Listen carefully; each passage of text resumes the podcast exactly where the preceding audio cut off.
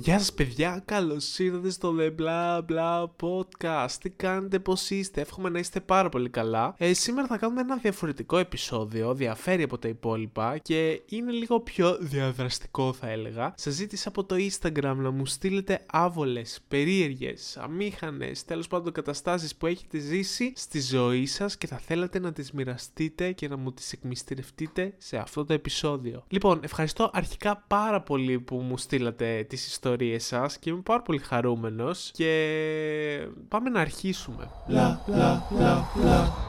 Προσπαθώ να ψήσω το αγόρι μου να μου μιλήσει γενικά ή να τον προσελκύσω ένα χρόνο. Και εν τέλει τον καταφέρνω να βγούμε μαζί. Άρα, πρώτο ραντεβού για εμένα, βόλτα απολύπηση για εκείνον. Δεν είμαστε 5 λεπτά έξω, περπατάμε και έχω πέσει κάτω ήδη δύο φορές. Μάλιστα, μάτωσε και το γόνατό μου. Το αγόρι μου θέλει να φύγει και εγώ προσπαθώ να κρύψω τον πόνο μου. Κοίτα, είναι από τα ραντεβού που λες ρε παιδί μου ότι ή θα πάει καλά από την άποψη ότι θα συνεχίσετε μετά να βγαίνετε ή δεν θα ξαναβγείτε ποτέ. Γενικότερα ξέρεις ότι από την αρχή αυτό το ραντεβού δεν θα πάει καθόλου καλά, αλλά μετά μπορεί να καταλήξει σε κάτι πάρα πολύ καλό τελικά, ε. Πόσο καιρό τα έχετε; Γυμνάσιο. Έχω πάει σε σπίτι από κομμενάκι για.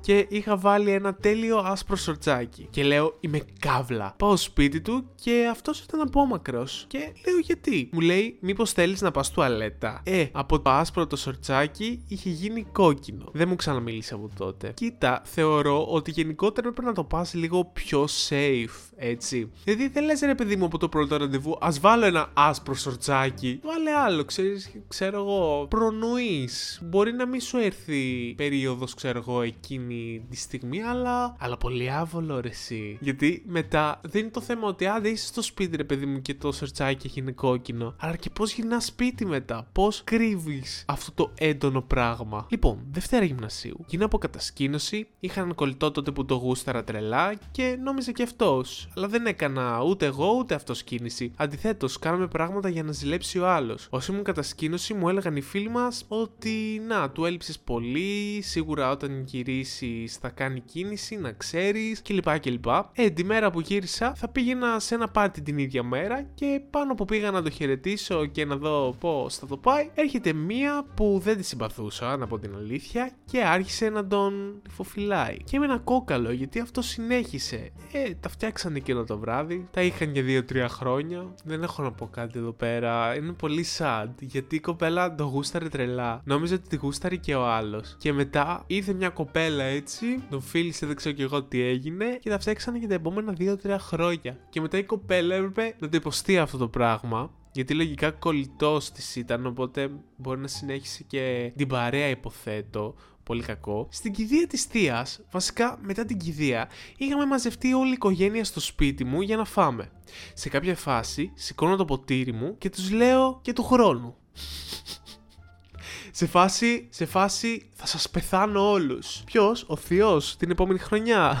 Τελικά πες μας, τι έγινε του χρόνου; Μου βγήκε λέει τόσο αυθόρμητα. Εγώ θα γελούσα βασικά εκείνη την ώρα. Δεν ξέρω πώς θα αντιμετώπισαν οι άλλοι. Εγώ τώρα σκέφτομαι ότι μπορεί να άρχισαν να κλαίνε όλοι μαζί, να θρυνούσαν ήδη τον επόμενο. Έχω πετάξει τσίχλα σε πυρούνια γνώστου, σε εστιατόριο, σε διπλανό τραπέζι. Αυτό πραγματικά έχω απορία να μάθω πώς έγινε.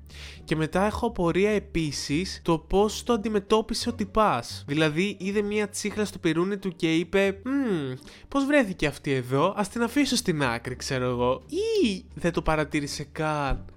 Και αν έτρωγε, έφαγε και την τσίχλα μαζί. Δηλαδή, αυτό μου αφήνει κάποια ερωτήματα. Και αρχικά γιατί πέταξες τσίχλα σε πυρούνι αγνώστου. Τύπου, μασούσε και είπες: Πού να την πετάξω, δεν το σκουπίδι εδώ, ας το αφήσω στο πυρούνι του διπλανού. Θέλω λίγο να μου λύσεις τις απορίες εσύ. Έχω φάει τούμπα ως διαιτητής κατά τη διεξαγωγή ενός μαγνητοσκοπημένου αγώνα. Εντάξει, εδώ μπορώ να το καταλάβω γιατί είναι αμήχανο. Από τη μία, από την άλλη όμως, νομίζω ότι είναι τέλειο. Γιατί εγώ θα έκανα μήνυμα τον εαυτό μου. Αυτό το πράγμα μένει για μια ζωή. Μαγνητοσκοπημένο. Αγώνας. Διαιτητής. Τούμπα. Ωραία φάση. Γεια, είμαι η Τάδε και με έχει δει ο μπαμπάς μου να αυνανίζει αγωνίζομαι. Δεν έχω να σχολιάσω κάτι εδώ πέρα. Είναι πολύ sad. Βασικά είναι πάρα πολύ άβολο. μετά δεν ξέρω πώς μπορείς να τους αντιμετωπίσεις τους γονείς σου, πώς να τους κοιτάξεις στα μάτια. Ήδη νιώθω την τροπή. Πραγματικά. Εγώ δεν ξέρω αν θα τους ξαναμιλούσα μου γινόταν κάτι τέτοιο. Άβολο πάρα πολύ. Χαιρετάω γνώστους και δεν με καταλαβαίνουν. Αυτό το έχω πάθει άπειρες φορές κι εγώ. Έχω πάθει το εξής. Να χαιρετάνε κάποιον άλλον και να νομίζω ότι χαιρετάνε εμένα και να πάω να μιλήσω, να πω κάτι και τελικά να στρίβουν από την άλλη. Ένιωθα λες και θέλω να ανοίξει η γη να με καταπιεί. Πάντως εκείνη την ώρα που χαιρετάς τον άγνωστο και δεν σε καταλαβαίνει και νιώθεις ότι υπάρχει κόσμος δίπλα σου που σε κοιτάει, εκείνη την ώρα κάνεις το εξής. Σηκώνεις το χέρι σου και κάνεις ότι ξύνησε στα μαλλιά σου. Εγώ αυτό κάνω τουλάχιστον. Ή αρχίζω και γελάω για να κάνω λίγο την κατάσταση λιγο, λιγότερο αμήχανη. Ό,τι περίεργο έχω ζήσει, το έχω ζήσει μαζί σου. Ευχαριστώ πάρα πολύ, φίλη μου Ελένη. Χαιρετισμούς, άμα ακούς. Ε, ναι, Ισχύει αυτό. Βασικά έχω κάνει πολλούς ανθρώπους να αισθάνονται άβολα μαζί μου. Γι' αυτό και όλες δεν θέλουν να βγαίνουν μαζί μου. Και καλά. Λοιπόν, πιο παλιά ήμουν σε μια καφετέρια και τύχε να είμαι στο διπλανό τραπέζι με την πρώην του παιδιού που τότε μου άρεσε. Όλη της η κουβέντα με τις φίλες της ήταν ότι είχε μετανιώσει που το χάρισε και ότι έμαθε ότι κάποια το γουστάρει και θέλει να το διεκδικήσει πάλι. Και μετά ανέλυε ένα-ένα τα βήματά της στη φίλη της για το πώς θα κατατροπώσει τον αντίπαλο. Εμένα δηλαδή. Ενώ εγώ προσπαθούσα να πιω ένα ρήμαδο καφέ στο διπλανό τραπέζι. Μετά προσπάθησε να μαντέψει και ποια κοπέλα είναι η αντίζηλος και με είχε γεμίσει με κοσμητικά επίθετα, ενώ δεν ήξερε ότι η αντίζηλος είναι στο δίπλα τραπέζι. Είχα στόχο το ίδιο βράδυ να κάνω κίνηση σε αυτό το παιδί. Ξε, αυτό δεν είναι άβολο. Αυτό είναι τέλειο. Γιατί εκείνη τη στιγμή δεν σε ξέρει ο άλλος και είσαι δίπλα του και μαθαίνεις πραγματικά τι νιώθει και τι πιστεύει ο άλλος για εσένα.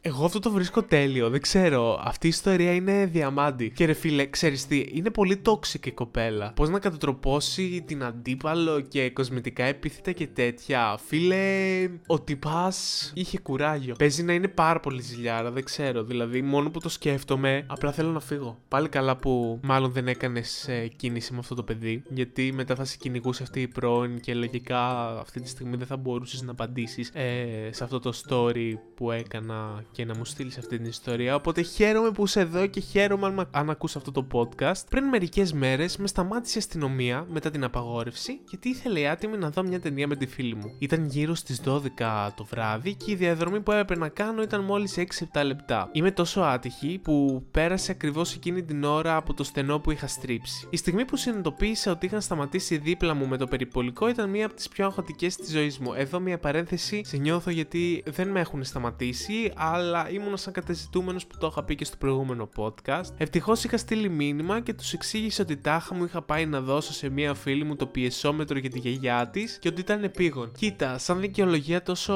δεν θα με επιθέει είναι η αλήθεια γιατί ποιο σπίτι γιαγιάς δεν έχει πιεσόμετρο; Α το σκεφτούμε και αυτό. Δεν νομίζω ότι ήμουν και πολύ πιστική, ε, ναι, μάλλον. Αλλά αντιγλίτωσα. Στο τέλος προσφέρθηκα να με γυρίσουν και σπίτι. Φιλότιμοι άνθρωποι, να είναι καλά. Ε, μπορώ να πω ότι την νιώθω την κοπέλα. Αν και επειδή πλέον δεν είμαι καθόλου καλός στα ψέματα, πλέον, παλιά ήμουν πάρα πολύ καλός. Εγώ θα έλεγα πολύ χειρότερα πράγματα. Φανταστείτε, είχα πατήσει το 6 για να πάω κάπου με το πατίνι που παρένθεση μου το κλέψανε. Και με σταματάει η αστυνομία κάνουν έλεγχο και βλέπουν ότι πάτησα το 6 και μου λέει τι κάνεις εσύ; Και εγώ εκείνη την ώρα, επειδή δεν ήξερα τι να απαντήσω, λέω αθλούμε. Και απλά με άφησαν, γέλασαν και τη γλίτωσα έτσι. Κάποια φορά το χιούμορ κάνει καλό. Αν και δεν έχω χιούμορ, αλλά τέλος πάντων. Λα, λα, λα, λα.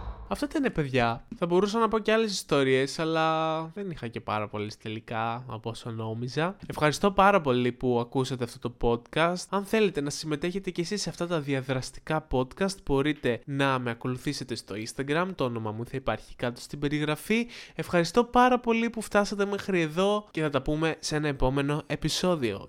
Γεια σας!